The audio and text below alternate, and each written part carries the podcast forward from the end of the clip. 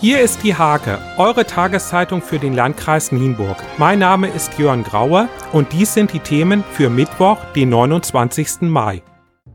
Das Bronzemodell, das die Nienburger Altstadt nach dem Hamelmann-Plan von 1634 abbildet, ist am Dienstag an der Langen Straße feierlich enthüllt worden. Die Historische Gesellschaft zu Nienburg hat das aus Sandstein gefertigte Kunstwerk der Stadt geschenkt.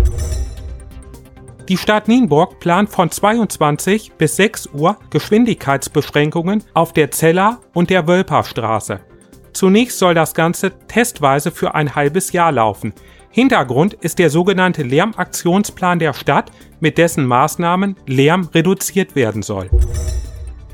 Bei Nienburgs Radfahrern sind noch viele Wünsche offen. Die Stadt hat beim ADFC Fahrradklimatest nur die Note 4 Plus bekommen. Der hiesige ADFC erklärt, an welchen Stellen es hakt.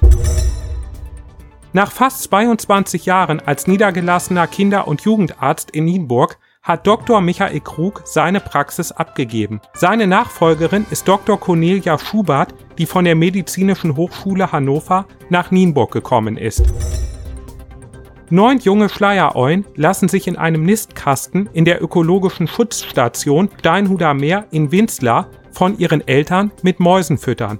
Ein derart großes Gelege habe es dort noch nie gegeben, sagt der wissenschaftliche Leiter der Schutzstation Thomas Brandt. Zum Sport. Ex-Fußballprofi Björn Lindemann übernimmt zur kommenden Saison erstmals ein Traineramt. Bei seinem Heimatverein VfL Münchehagen folgt der 35-Jährige auf Spielertrainer Daniel Tomaszewski, der die Dinos in Richtung Garbsen verlassen wird. Die Tennisdamen der TG Rodewald sind ihrem Ziel, dem Aufstieg in die Landesliga, ein weiteres Stück näher gekommen.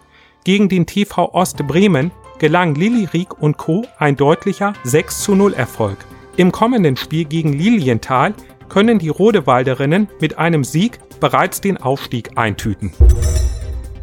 In der Fußballbezirksliga der A-Junioren durfte der ASC Nienburg kräftig jubeln.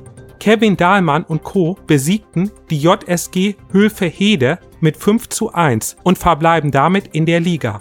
Die C-Junioren der JSG Hasbergen liefert sich ein heißes Duell mit dem TuS Sulingen, an dessen Ende die JSG das bessere Ende auf ihrer Seite hatte. Ein 3 zu 2 Sieg war das Ergebnis.